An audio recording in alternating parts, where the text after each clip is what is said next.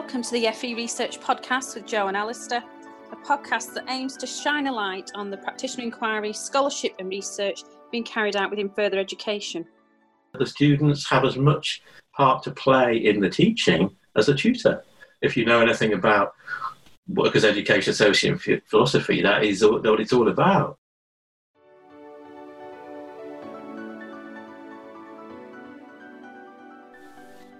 Welcome to the FE Research Podcast. My name is Joe Fletcher Saxon, and my partner in crime is. It's Alistair Smith. Hello, Joe. How are you? I'm all right. How are you? Very good, thank you. Yeah. So we're speaking in lockdown two. Very different to lockdown one. No banana bread.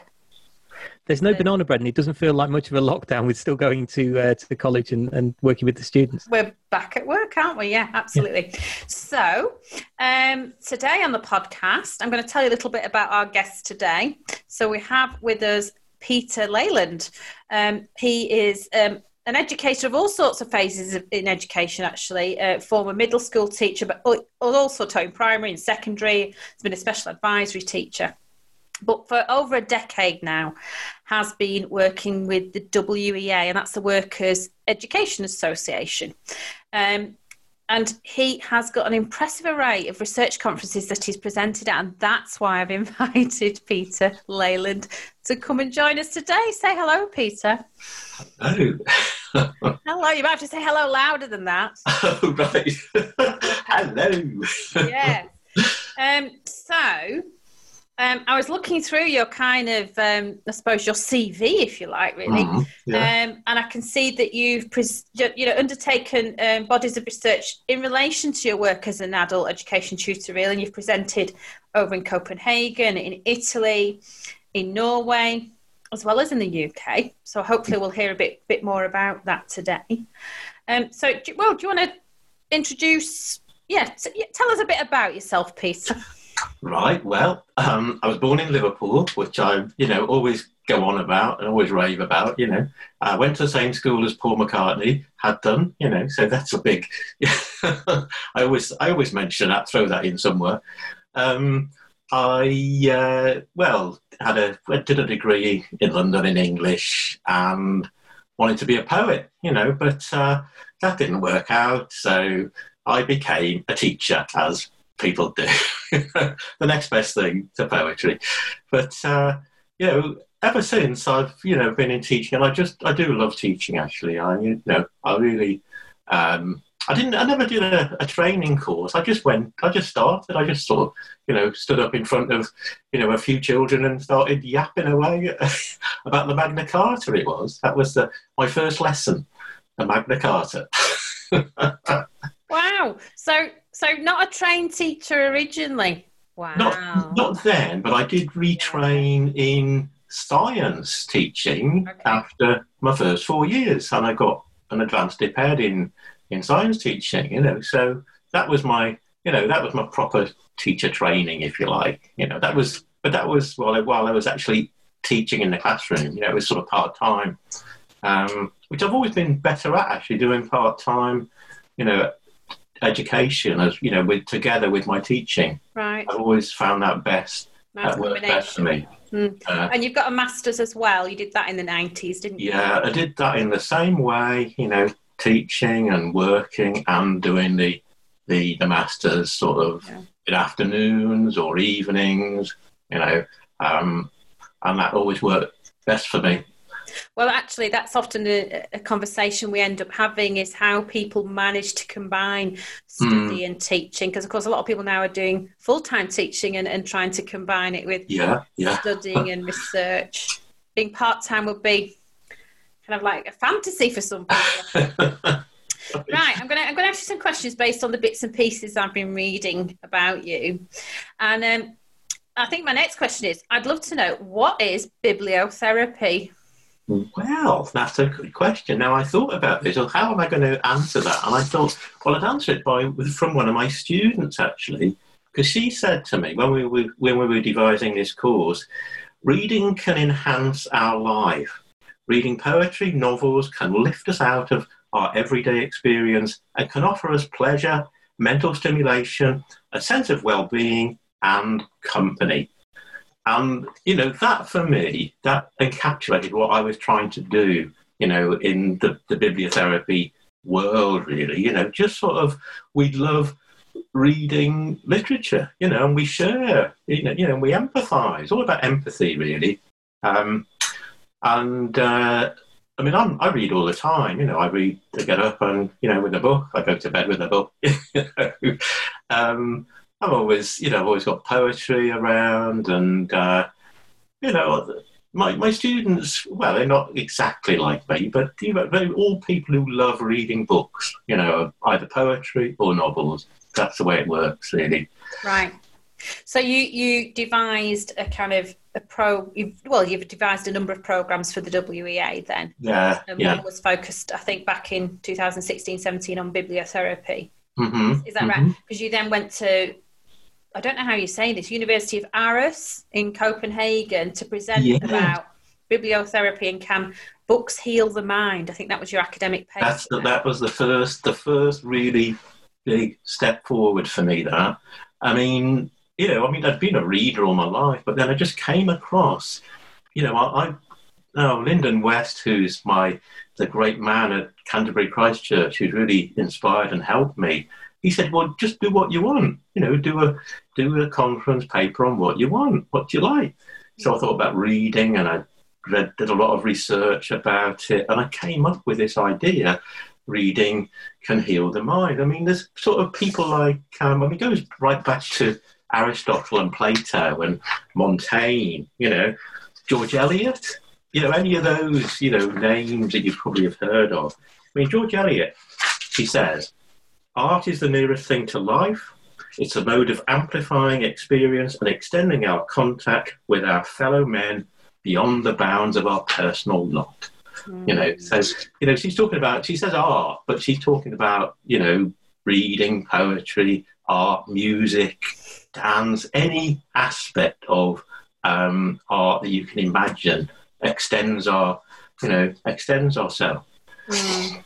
Actually, that's been a bit of a theme in previous podcasts. Actually, we've had um, art educators talking Yeah. about well-being and, and so yeah, on. So there's a bit of a absolutely. connection. Yeah, very important. Very important. I've got, um, I don't know whether you know this, uh, this document here. If I can pull it out.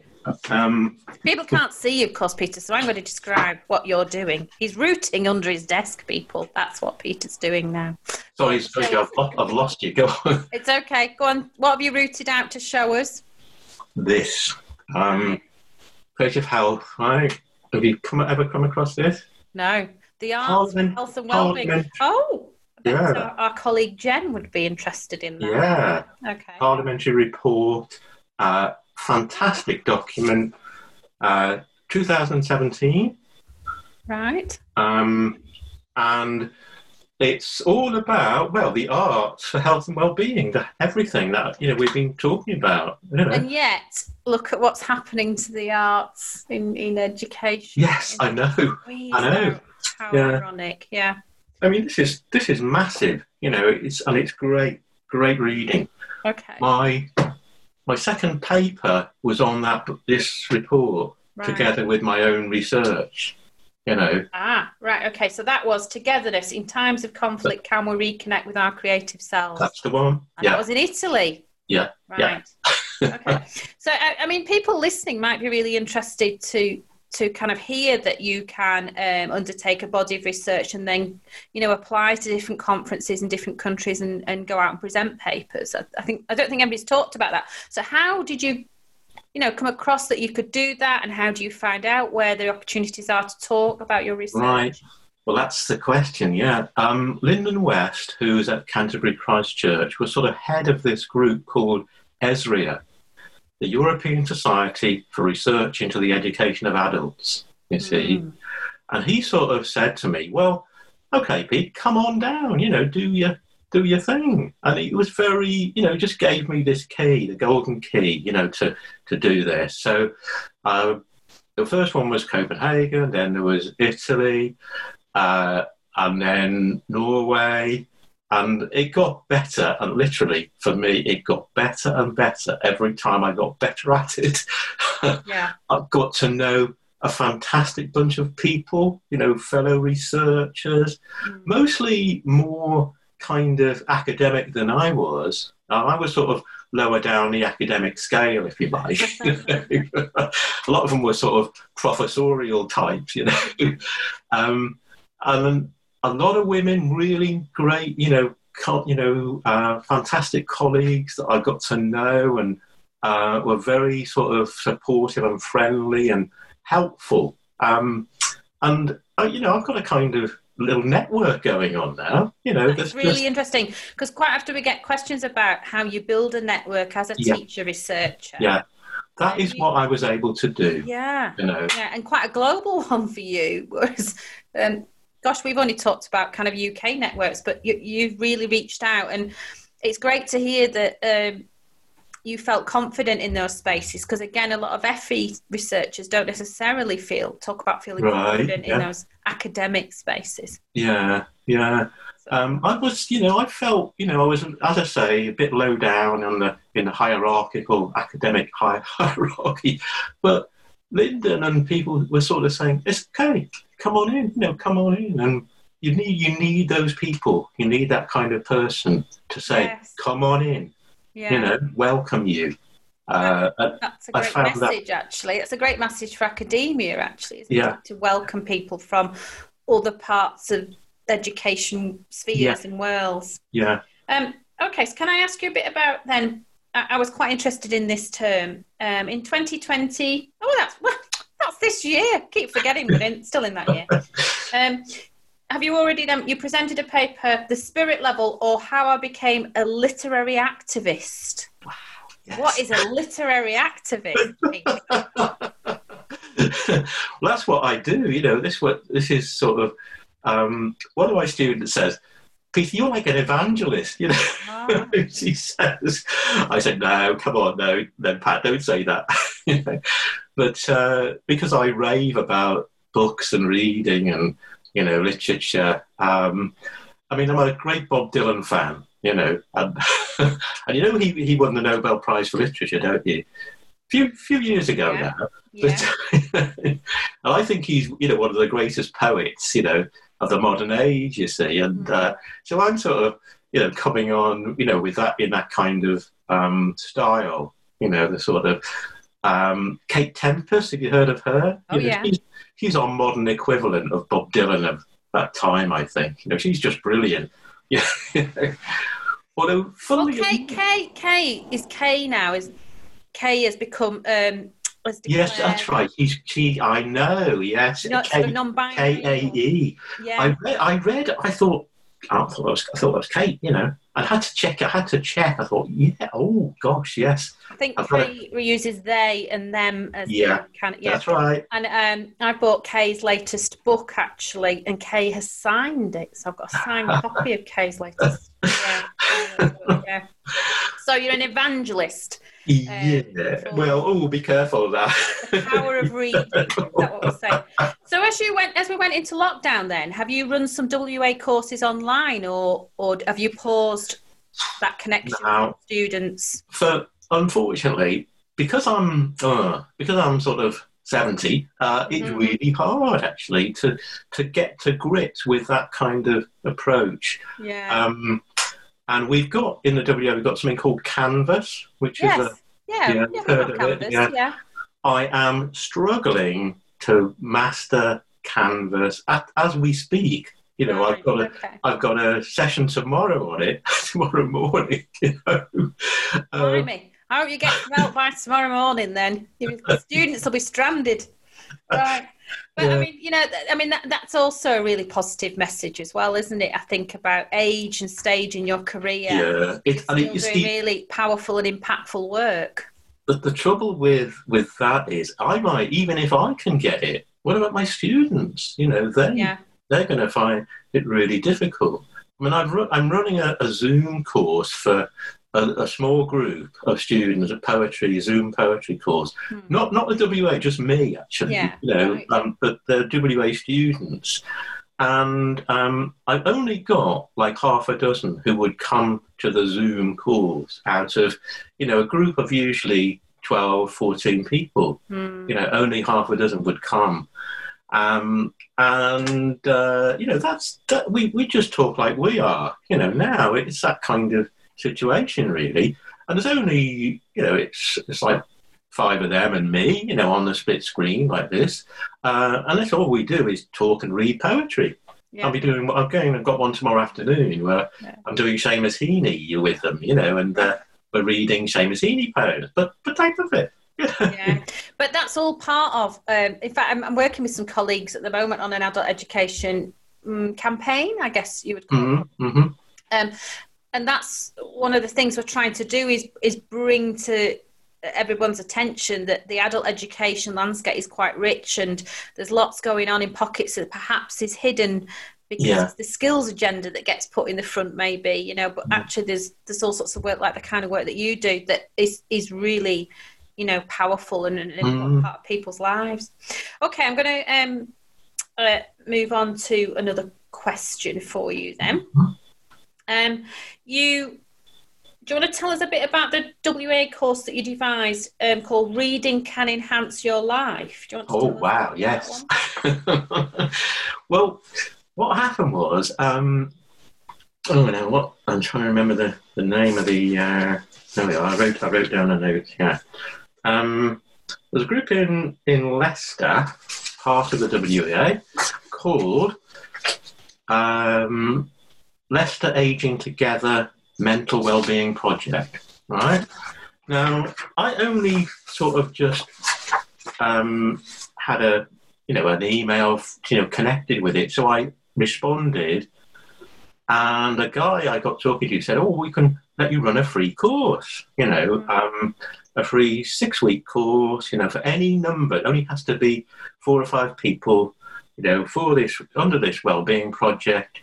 Um, you know what would you like to do so i thought oh i could finally bring together all my um, uh, the um, bibliotherapy ideas into one. You see, Yeah. so I co- we I got together with my group with some of this fantastic group I've got in Northampton, and I had a little core of them, about four or five, and we worked together on what the course could be about. You see, Oh wow! So that's co-construction of a course then. Yeah. Yeah. Yeah.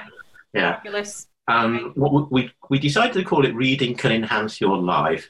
Because we didn't want to put anything about, you know, like therapy. So that's Yeah. the, you see, that word bibliotherapy is a bit of a misnomer, really, you know. And the trouble with it, people say therapy, oh my God, you know. So we called it Reading Can Enhance Your Life. And we got altogether, I think there was 12 people altogether, you know, on this free course. And this little group and me, we sort of, you know, planned it out, rough, got a rough idea of how it would go.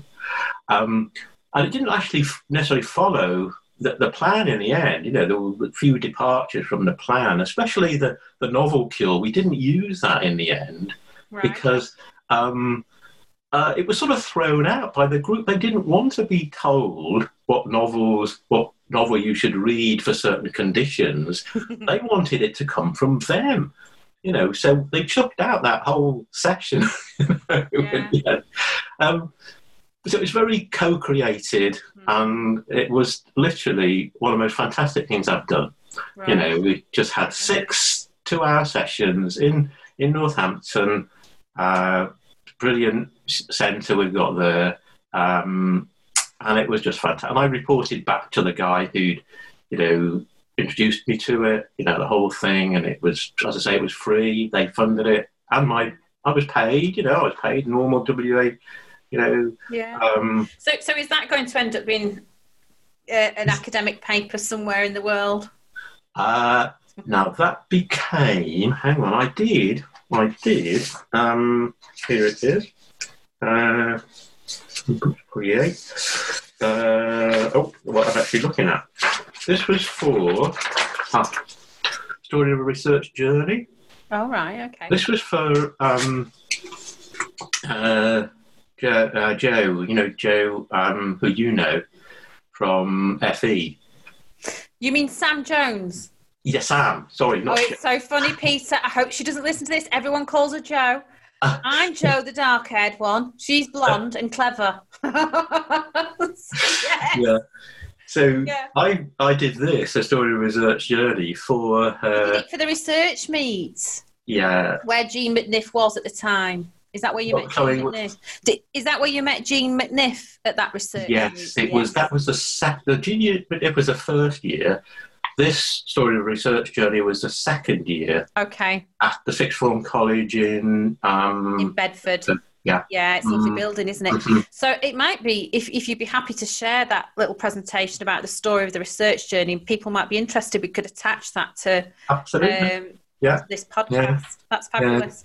I Okay, like, yeah, sorry, I, I was going to say I like stories. You see, I think I'm a great storyteller. You know, um, hence the narrative. Hence that you've been drawn as, as a researcher to narrative research. Then hmm, that biographical narrative research. that that's it. Yes, Yeah. you've got it. Yeah. yeah. Well, there- there's there's the book. oh look! um, he's- now he's flashing another book at us. Go on. What's that one?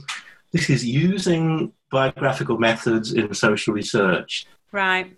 by Linden West and Barbara Merrill. Okay. I, Um, I, I, this is great for me because, uh, well, Alistair and I are about to start an MPhil, um, and I'm interested in gathering teacher researcher stories. So, yeah, yeah, yeah. using that sort of method. That Linden West um, and Barbara, I know her too. Linden is, you know, been inspirational to me, um, and this is his book basically. And it's lot. He's written lots of others. You know, he's Yeah. he's uh, he's into just about everything. You know, he's you know psychotherapist. He's uh, you know, you know English. You know, philosophy. Oh, he's too talented. Too talented, Pete. Yes, well, these people. You know, Yeah. I'm gonna I'm gonna hand over now to um, Alistair, who- who's gonna um, Alright. ask you a few more questions. Okay. And no, I'm, I was really enjoying listening to Peter. Then I wasn't quite ready to jump straight back in. So that was great. Your your students are very fortunate, Peter, to Oh, uh, to have you there. Um, I'm just really interested if you can share with us a little bit about your approach to research.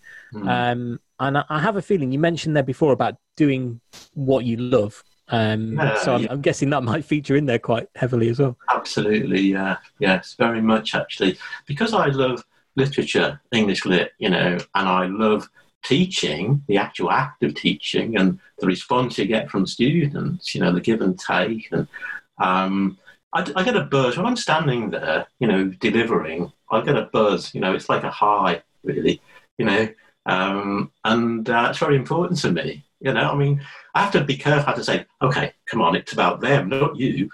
you know?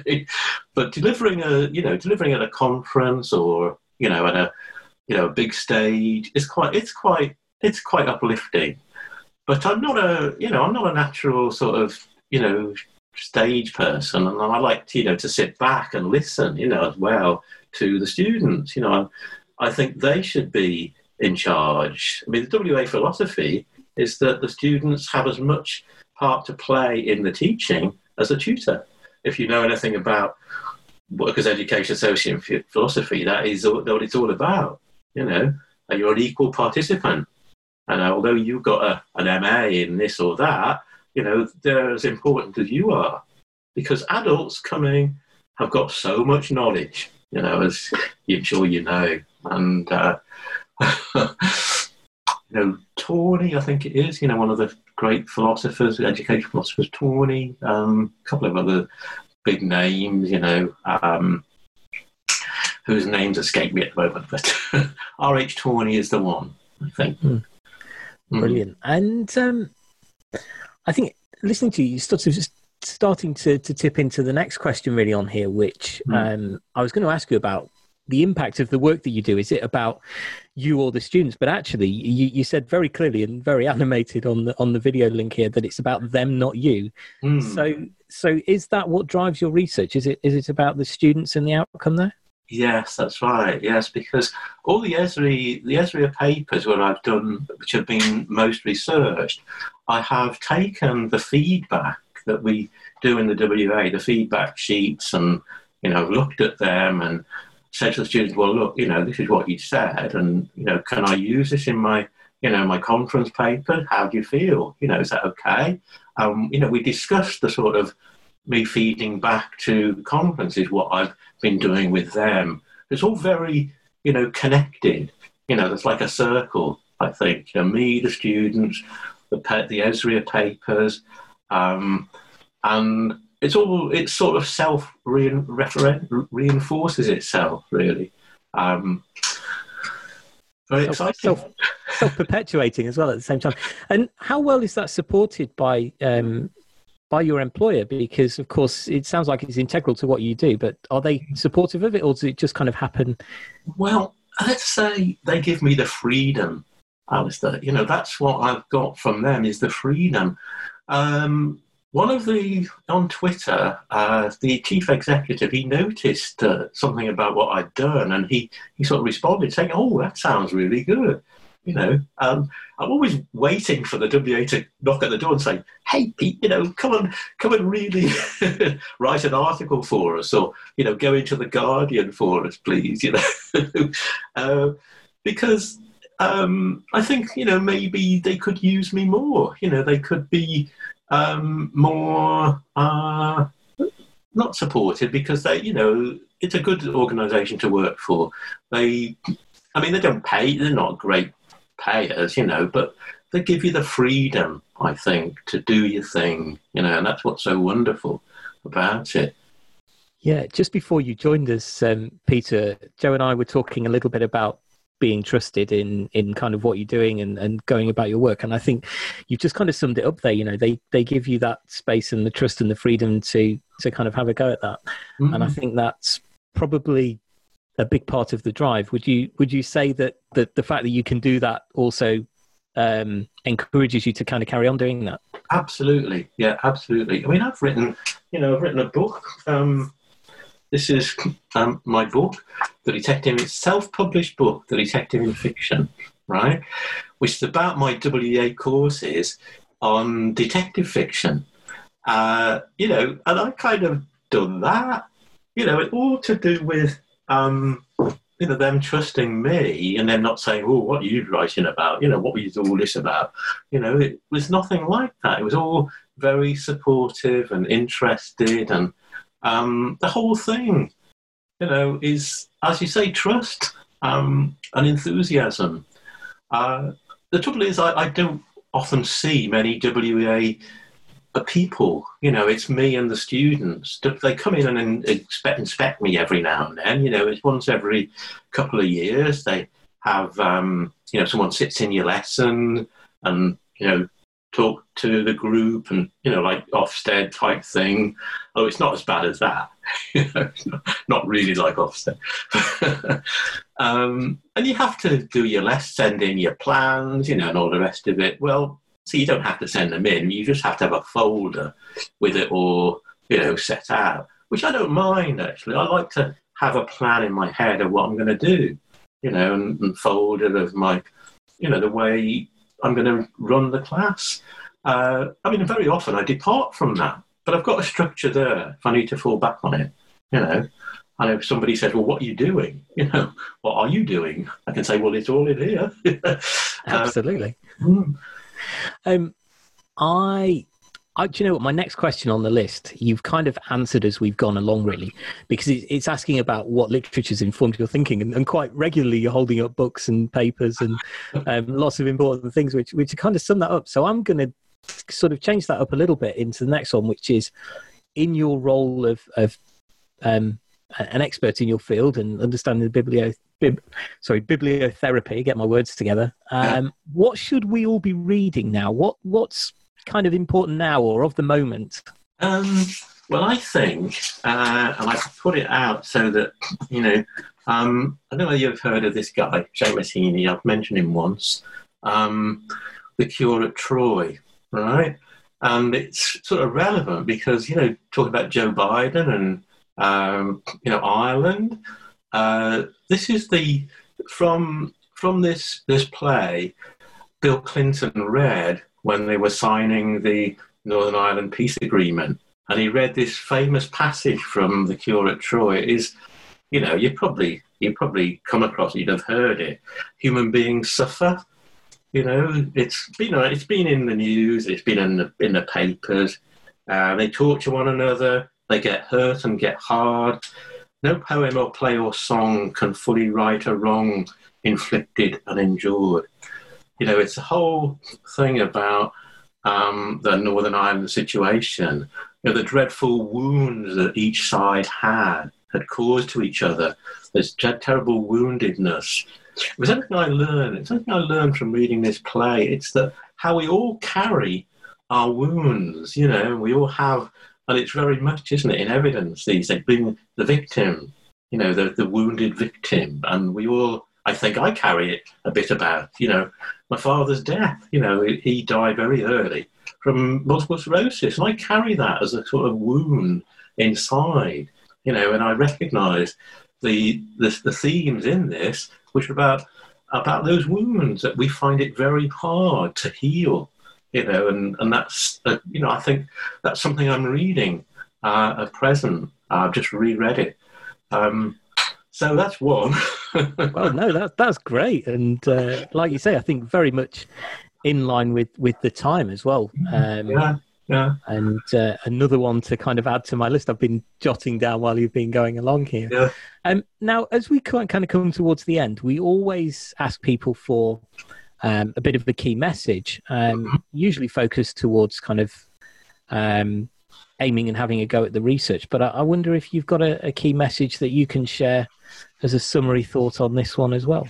Key message? I uh, yeah, I have. I have. Um, go to your bookshops, go to your libraries, uh, go to your friends' houses and browse about get books. You know, uh, go on your iPad. There's so much information on books on your iPad or you know your computer or you know where we're talking now. Um, I mean, all these books behind me, um, you know, are my physical books, but you don't need those. There's all sorts of information out there. Um, so, you know, bookshops are having a hard time at the moment. I know because I read it on Twitter all the time. you know, go to those bookshops; they'll love you. You know, they'll love you coming in and asking them about books. Uh, you know, um, I think adults are, you know, children seem to be okay with books and reading, but adults, you know, I find men particularly, you know, hardly any men on my courses. All women, it's all women. You know, they, they love reading. Great.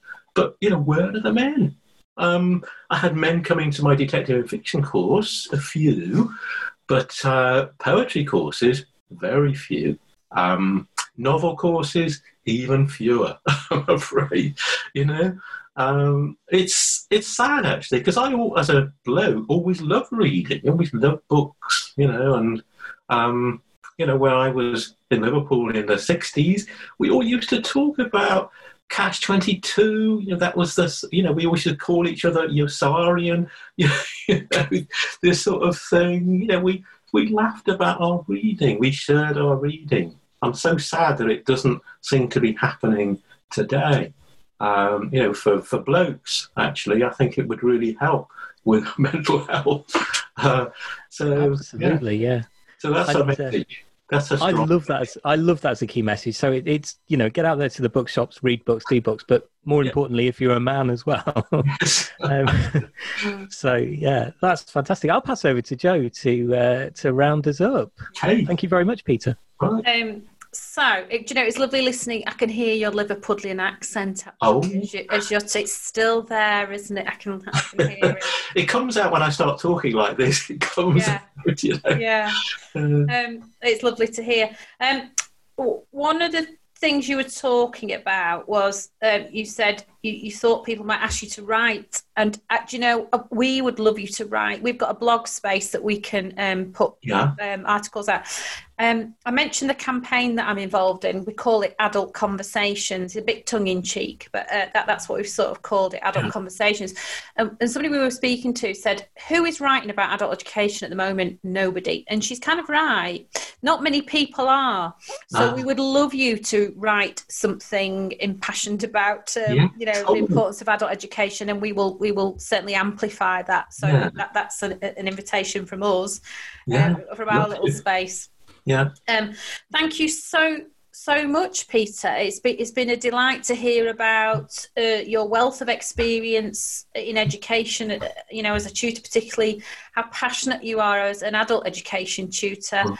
and how you've taken your learning from that and, and you know presented at conferences as well mm. so that's been fascinating to hear and i think it will be really inspiring for anybody listening to think that they can do that they can take their action research or practitioner focused research and and take it out there yeah uh, and yeah. share it with others yeah, yeah. Thank you. so thank you very much. And uh, so, we'll, hey, we'll say goodbye. Goodbye to you, uh, Peter, and your fabulous bookshelf that nobody, oh, else, right. nobody else can see that, but we can yeah. see it. Yeah. Okay. Bye. Thank you very much for sharing with us, Peter, and, and sharing your enthusiasm. Thank you. Bye bye. Yeah.